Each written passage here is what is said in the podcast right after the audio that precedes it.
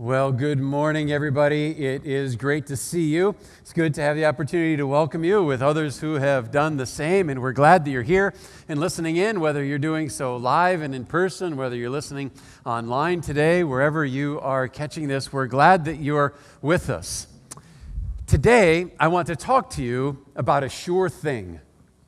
About a sure thing. Of course, they say in this world there are only two sure things, right? They are death, and say the other one with me Long sermons. Oh, yeah, taxes. Taxes. That's that, that's the one. Long sermons, though. Also, can we just admit that? I mean, not at Pathway, but other places. There are there are long sermons. Are a sure thing. But are there really only two? I mean, there are really only two sure things in life. It seems to me that there are a lot more than two. In fact, you might agree with some that I think are also sure things. And if you do, you could help me out by saying, that's right, when I mention it, all right? That's right, with a little bit of attitude. Let's try it once. Ready? That's right. There you go. There you got it. All right. So, how about sure things? How about incessant political ads? That's yeah. That's kind of sad with that one also. Um, all right. How about forgetting your password? That's right. That's a sure thing. How about still getting emails even once you've unsubscribed? That's right. How about people forwarding you annoying cat videos? Yeah, not many, as many that, uh, probably because you're the one sending me the annoying cat videos. I know that you are. I can see your address when you send them. All right, really just two, though? I think that we can acknowledge that there are a lot more than two sure things in this world. And we're not the first people to make that observation.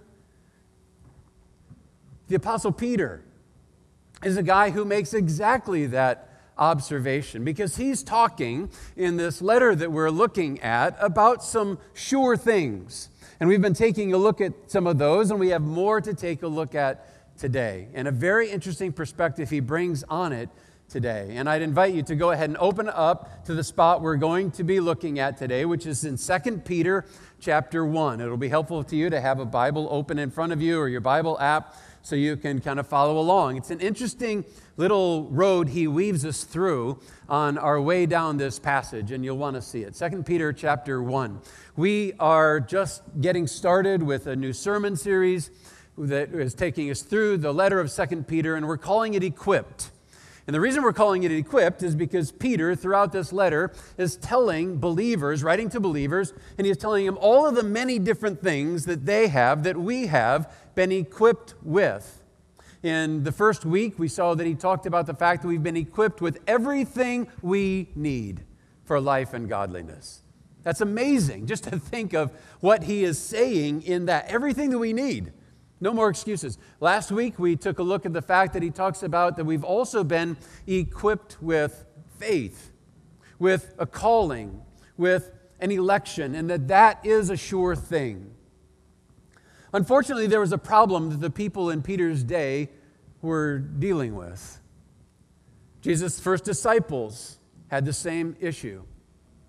You've probably faced it yourself and where it rises up and where we see it, it can turn people and it can turn a strong faith into putting people on the sidelines. It can take people with conviction and confidence and turn it to weakness. It can take devotion and make it neglect.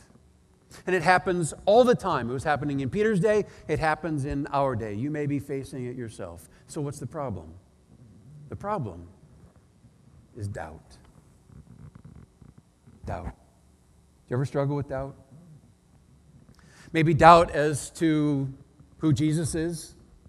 Can Jesus and the things that we learn about Jesus, can those really be trusted to actually live our lives by? How about the Bible? Can it really fully be trusted? Or what about your faith?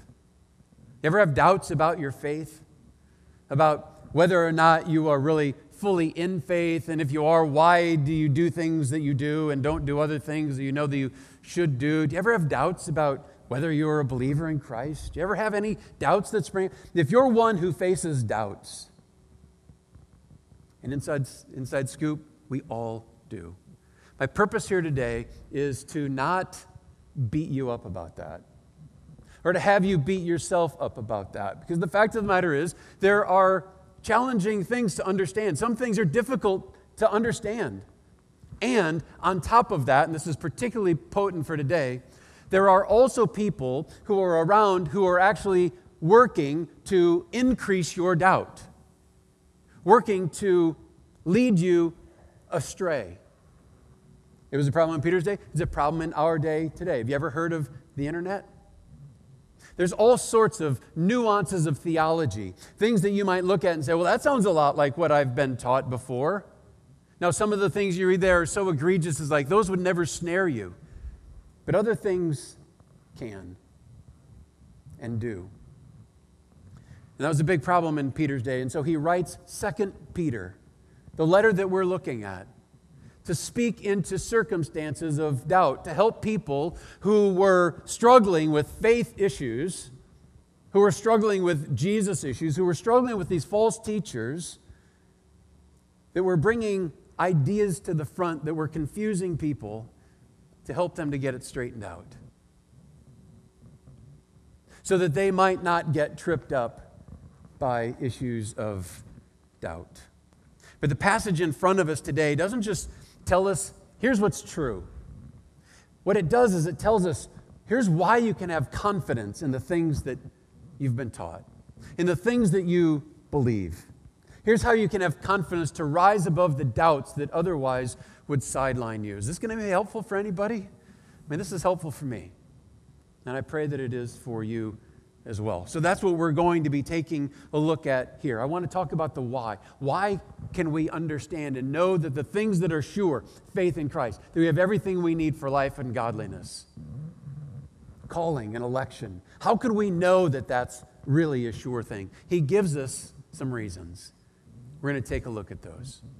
The first of those, to help us along this road of having confidence in what the sure things really are and that they are ours. The first has to do with the experience of faith. The experience of faith, the experiences you have in life are the most potent evidence that you have to believe that something is true. You believe a certain person or people love you because of your experience with those people right? It's not because they said, I love you, it's because of your experience with those people that has proven it to be true. You believe in gravity, not because somebody taught you about gravity, but because you've tripped and fallen on your face before. That's why you believe. You believe that there are some songs that should never be sung again because you have the experience of hearing achy, breaky heart right? And so there are certain things you just know to be true based on the experiences that you've had. And the same thing is true when it comes to faith. The experiences that you've had with faith and with Jesus and with the gospel, the ways that God has worked in your life in the past, or the experiences that you have had that ought to be the things that bring us to the place of belief. The problem is that there are circumstances and issues and troubles and trials that come up in our life that become our present reality. And because of the pain and the difficulty and the challenge of what we're going through in the moment, we can tend to forget the experience of faith because we're living in the midst of the trial. And we get so overwhelmed by the trial that it becomes all consuming to the point where we kind of forget about the faith. And so that's why Peter writes what he does here. Very interesting if you read verse 12. In fact, that's exactly what we're going to do.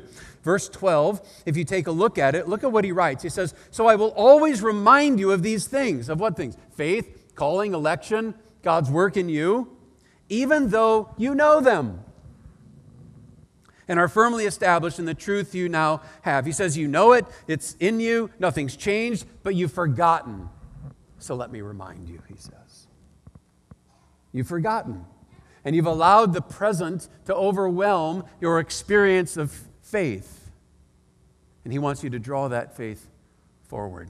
So very important because the truth is we can all be forgetful, even about the biggest things in life. The things you think, you never forget that. Sometimes you forget. Carolyn and I had a teacher in college who was your typical absent minded professor I mean, he didn't just forget to grade your tests and give them back to you, he forgot to come to class. and he's the teacher, right? On one occasion, it was somewhat legend at the school. He, was, he went to a party at another professor's house on a Friday night, And on Monday, back at school, the host professor asked this absent minded guy when he was going to come back and get his car. And the absent minded guy goes, So that's where it is. I've been trying to figure out where I left it all weekend. Right? You can forget even some of the biggest things in life, and that's what Peter is saying. Even faith even the experience we've had of faith. And he says, Let me remind you so that we might remember. Because we can be forgetful. And so we fill life with reminders, right? You've got your phone, you set notifications or you set alarms on your phone so that you won't forget your wife's birthday or whatever is important that you would remember. Parents remind their children things over and over again because they can be forgetful. Look both ways before you cross the street. Put on clean underwear in case you're in an accident, right? The most important things of life, the vital things we remind ourselves of in our passage, that's what Peter's doing. He's telling believers to remember. And just what is it that he wants them to keep in mind? The experience they've had of faith. And this is very urgent that you would get this across to the believers so that they wouldn't fall prey to the false teaching that is all around them. And it's also urgent for Peter that he would get this message out. And here's why. Look at verse 13. He writes, I think it, right to re- it is right to refresh your memory as long as I live in the tent of this body, because I know that I will soon put it aside, as our Lord Jesus Christ has made clear to me. Peter knows that he's going to die soon. And so, what he's doing is he is taking his last breath, as it were, and he is communicating what he wants to be sure is known and carried forward. He wants to make an impact for the present and for the future. I love that. I want that be, to be true of me that I'm using my last breath to communicate something that is vital and something that is important to carry forward. And he's not done yet. Verse 15 and I will make every effort to see that after my departure, you will always be able to remember these things. Peter's making sure that his message doesn't die out, not just for the present, but even once he's gone. And so, what's he doing? He's writing some things down so that people will have them. Now it ends up becoming scripture. We're still benefiting from what he's wanting to be sure isn't forgotten after his death. Well, it's not been forgotten, has it? And I think that's awesome. And I think we should do the same. I know some of you are grandparents who are working very hard to speak into the lives of your grandchildren so that there is a message that they might carry beyond when you're gone so that it might continue to influence them into the future or your great grandchildren or your children. And it's completely appropriate, and we should do that very thing. Peter knows I'm going to be gone, but that doesn't mean the message can't carry on. Some of you are even writing things down so that your kids can look back on them, your grandkids can look back on them and be reminded. That's exactly what Peter's trying to do here as well. We need to be intentional about giving in that way and also about receiving. Peter is being intentional with us so that we would remember our experience, so that we would not be forgetful, even when those false teachers come along. Because as we said before, there are circumstances, there's teaching, there are things that can lead us astray. So we need to put down anchor points that we can be reminded about who God is and about what He's done. And the most powerful of those for our, us are our own experience of faith. That we don't just set them aside, that we don't allow them to be overwhelmed by the present circumstance that we're going through. And for some of you, you're in the midst of that very thing right now. And there's some trial, there's some problem, there's some pain that is going on, and you're kind of floundering. You're wondering, God, where are you? Why can't I experience you as I experienced you? Oh, in the past. We need to be reminded about those days of when God communicated to us at the start, when He drew Him to Himself, when He has transformed our heart and our mind and our life, the experiences that we've had together with God, that those would be constant reminders in the moment. That's why Peter says, Let me remind you of these things. Even though you're fully established in the faith, even though you know Christ, you're forgetting. And you might be also might be today. That's the reason that God brought you here today, is so that you could hear that for the circumstance that you're in. Or it may be that there's some circumstance that is ahead in the week to come or before long when it's going to hit you between the eyes and you're going to be tempted to sort of throw out faith. You're going to be tempted to, to flounder around for a while. Peter's saying, don't do that. Remember your experience of faith. Allow that to be front and center with where you are and how you're living, because it'll keep you from falling aside. It's a sure thing that we have that experience of faith, and it'll communicate powerfully for where we are. It's a place he starts. He goes on from there. He says, There's another thing that can prove it true. Or when you think about the things that are sure that he's communicated to us, another reason that you can have confidence in that the experience of faith and the eyewitness testimony. Interesting the way he weaves this passage. Peter's a guy who spent a lot of time with Jesus. He heard Jesus teach on many, many, many, many, many occasions on the things that were most important that Jesus was trying to communicate. And so Peter was a guy who could pretty easily sniff out when there was false teaching about because he had heard Jesus talk, teach the true thing so often. He knew exactly when he heard that which was false. And so he uses verse 16 here to actually call out some of these false teachers. He writes, We did not follow cleverly devised stories when we told you about the coming of our Lord Jesus Christ in power, but we were eyewitnesses of his majesty. Peter is calling the teaching of these false teachers mere stories. They're just making them up to serve their own purposes. And yes, they sound kind of familiar. And they would talk about themes like the incarnation of Jesus or Jesus coming into the world. Or they would talk about, yeah, you've heard about the substitutionary death of Jesus Christ on your behalf. Was it really that, they might say? Did he really die? Did he really provide your victory over sin and him going to the cross? Or they just sort of downplay it. Or maybe it had something to do with the, the resurrection. Did he really rise from the dead? Or about his second coming. What can you really expect? They would throw doubt out there and cause people to start to shrink back. But Peter here is an eyewitness. And for the, that which he didn't eyewitness himself, he heard all of the teaching from the eyewitnesses or from Jesus himself. And that combined together with the fact that Jesus is, or excuse me, that Peter willingly allows himself to die a martyr's death makes Peter a very, very reliable witness. Eyewitnesses are always reliable witnesses. And you're longing to have, looking for their testimony to speak into certain situations. Last week, Carolyn and I went on a bike ride one night, and we were riding up to this pretty busy intersection, and we had a stop sign but the people who were on the cross streets did not. And so we stopped there at the stop sign and we were waiting for an opportunity to, to go past. Now, there was a crosswalk right there, and there was also a sign that said to stop for pedestrians that were in the crosswalk.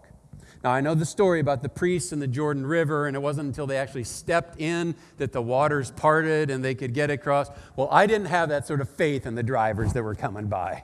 So I wasn't about to step into the crosswalk.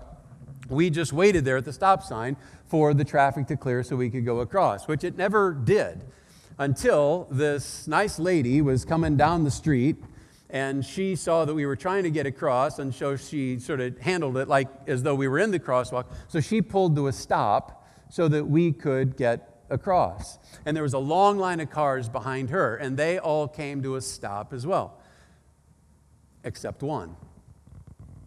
The fourth one back in the row didn't see everybody stopping in front of him. And so all of a sudden he sees it and he squeals the brake, you know, he steps on the brakes, but not soon enough. And he slams into the third car with enough force that the third car slams into the second car with enough force that the second car hits into the first car, the one who had stopped and I'm feeling kind of guilty about all of this going on, right? Now, the upside was that now all the cars are stopped. We could get across. Now, we did go across, and we actually talked to this nice lady who had stopped for us, and we tried not to listen to all of the cussing drivers that were telling her that she shouldn't have. But the other reason we went over and we stopped was because we know that the police were going to be coming soon enough, and we knew that we should tell the police what we saw happen. That we should tell them our eyewitness account of what went down. And the police officer thanked me many times for waiting around to tell the story. He said, because it's so helpful to have someone who was there and saw the whole thing to be able to help us to establish the facts and exactly what happened. Eyewitness testimony is always very important.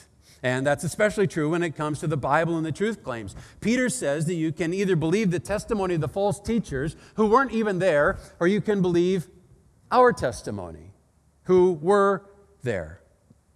Peter says, We did not follow cleverly devised stories. We were eyewitnesses of his majesty.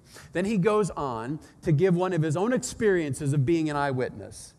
He says, It's not just that I'm saying they have, the, they have it wrong, we have it right, and that he says there's a reason that we're confident in what we, part of it was that he spent all that time with Jesus. And he goes on and gives another story, another incident he reports when that very much was the case. Look at verse 17.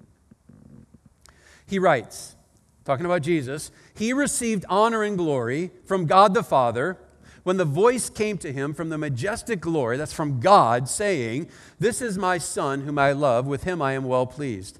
We ourselves heard this voice that came from heaven when we were with him on the sacred mountain.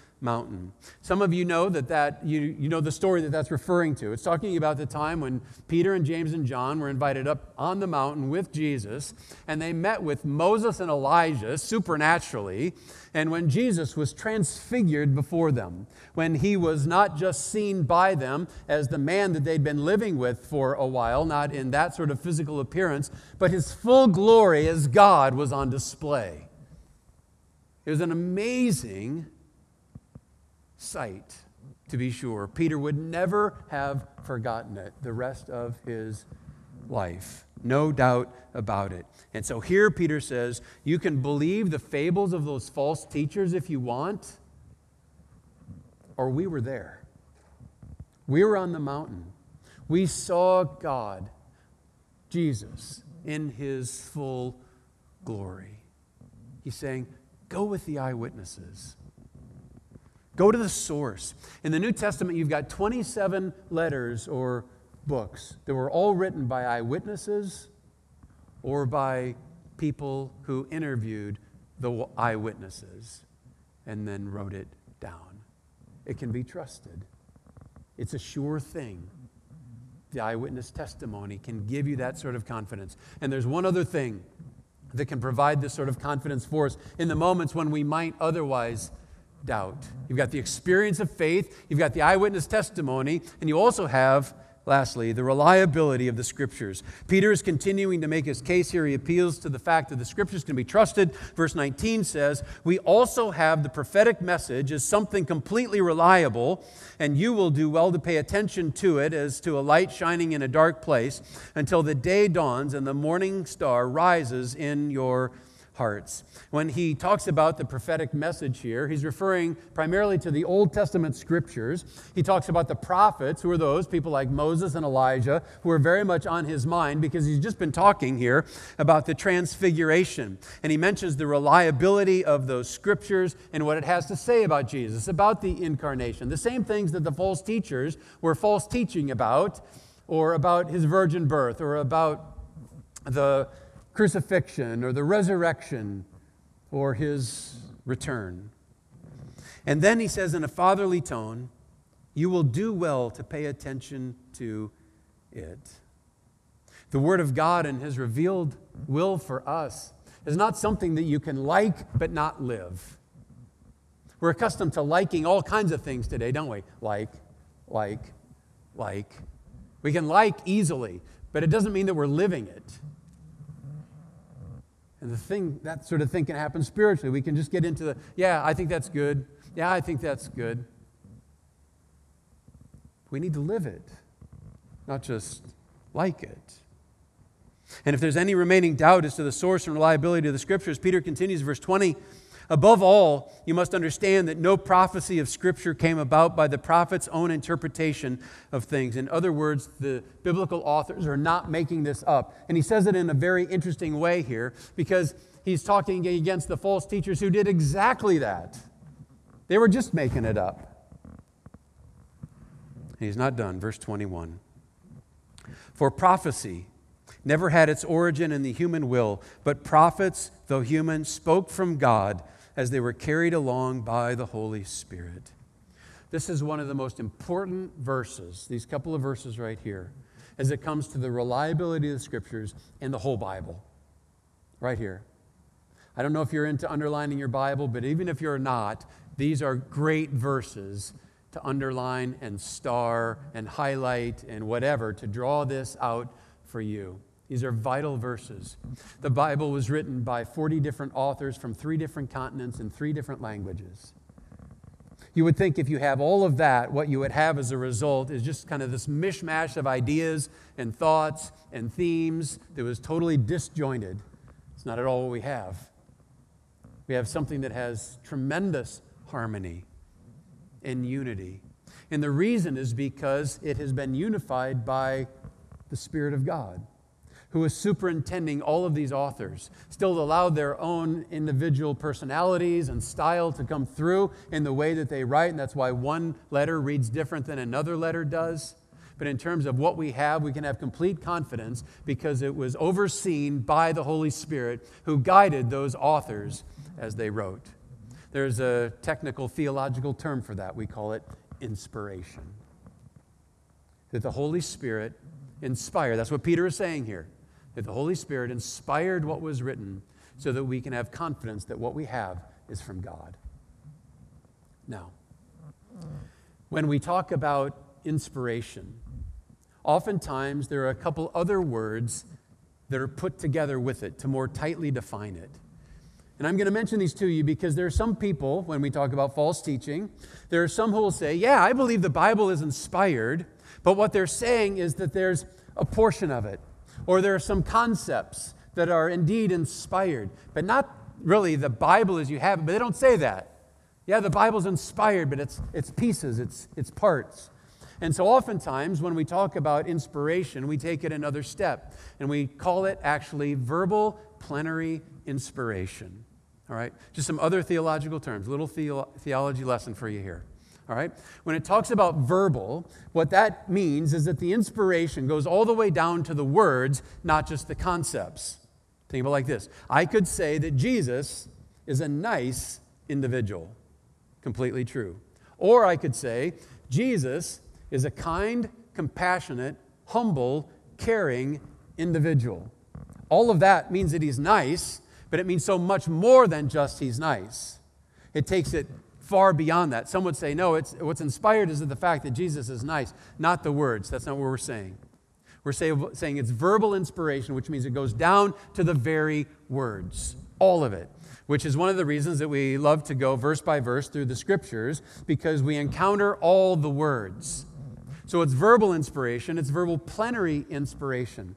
When we talk about that word, it's talking about the totality. It says that it extends to everything, it is all inclusive. Some people say that parts of the Bible might be inspired, but other parts aren't. That's not what we're saying. It's verbal, all the way down to the words. It's plenary, meaning that it deals with the totality of it, inspiration. That's what we're saying when we speak of inspiration. Another very important scripture in this regard is 2 Timothy 3 16 and 17, which says, All scripture is God breathed. What's that sound like? Totality, all scripture, God breathed, inspired. Okay? It's saying the same thing.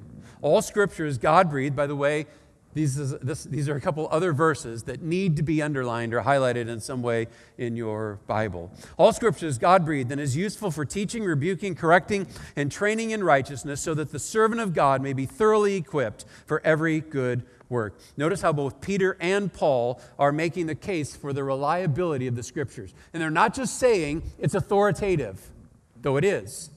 They're also saying, and what we just read, is that through them we have been thoroughly equipped.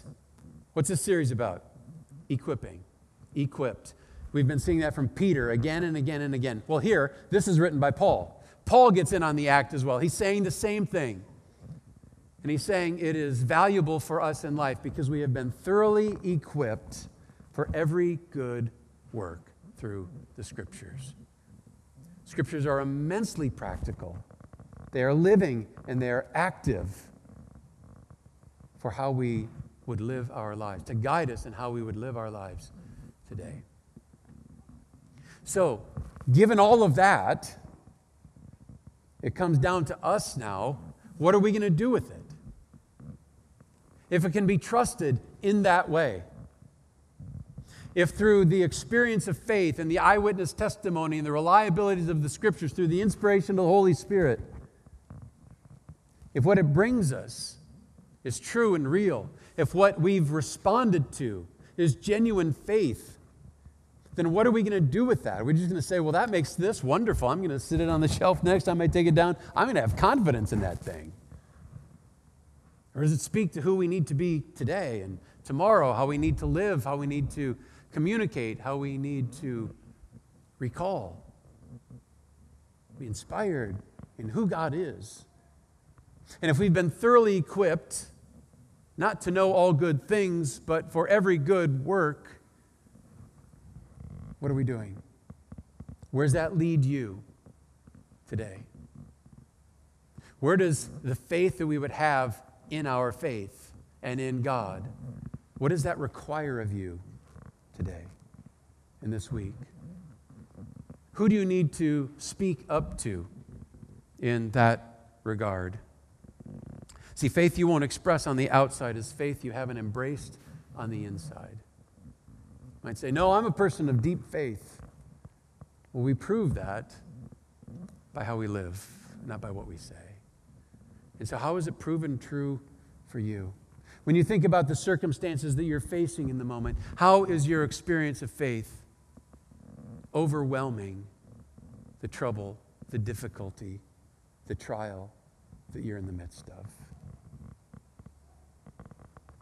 So, what are we going to do? What are you going to do? I wonder if we might be able to boil this down just to one thing. And the thing is, I'm not going to give you your one thing. You know your one thing. Or you need to ask God to reveal that to you. You might have three things that God is saying to you. Here's how I want you to respond to this. But even if you were just to boil it down to what's the one thing that I would do in response to what I've seen, to, in response to the fact that we have a sure thing in our faith. We have everything we need for life and godliness. We have faith and calling and election. And we have the demonstration that we can have confidence in those things because of our experience of faith, because of the eyewitness testimony, because of the reliability of the scriptures. What are you going to do? What are you going to do? You might want to have a conversation in the car on the way home with the other people who are there with you. Ask them, what's your one thing? Because God doesn't want us to be thoroughly equipped for every good work and sit on our hands. And I don't want that for us either. So I just ask you to contemplate how's God leading you? How's He guiding you today? And are you willing, because of the sure thing that is yours, to respond with boldness and get it done. Heavenly Father, thank you for Peter's bold and forthright words. Father, we would acknowledge today that there have been times when doubts have swept in, when we've struggled with faith where we've struggled with where we are and the conviction of believing it to be true or wondering whether or not we've somehow gotten off or if we're not really in faith as we thought maybe we were. And the doubts have arisen. Thank you that what Peter brings to us, as he brings to those he's writing to in the first century because they struggled, It's brought to us today because we can struggle. I pray that we would allow those doubts to be influenced by the experiences of faith that we've had with you, by experiencing your presence, by knowing of your love, by having the occasion to have come to faith, to recognize your goodness and your glory. Lord, I pray that that would sweep over us, as would the just this understanding that we're learning from one who was there, who walked with Jesus, who heard him teach, and is simply carrying forward the beauty of that message and the power of that message is an eyewitness to it all. And then that we have the confidence of the fact that you are the one who has made sure that what we have in the scriptures is exactly what you would have us to have. These are things that give us confidence. And Lord, we've lived with doubt and weakness and neglect. Lord, I just pray that today we would develop a boldness and a courage appropriately in keeping with what we've learned of you and been reminded of by Peter.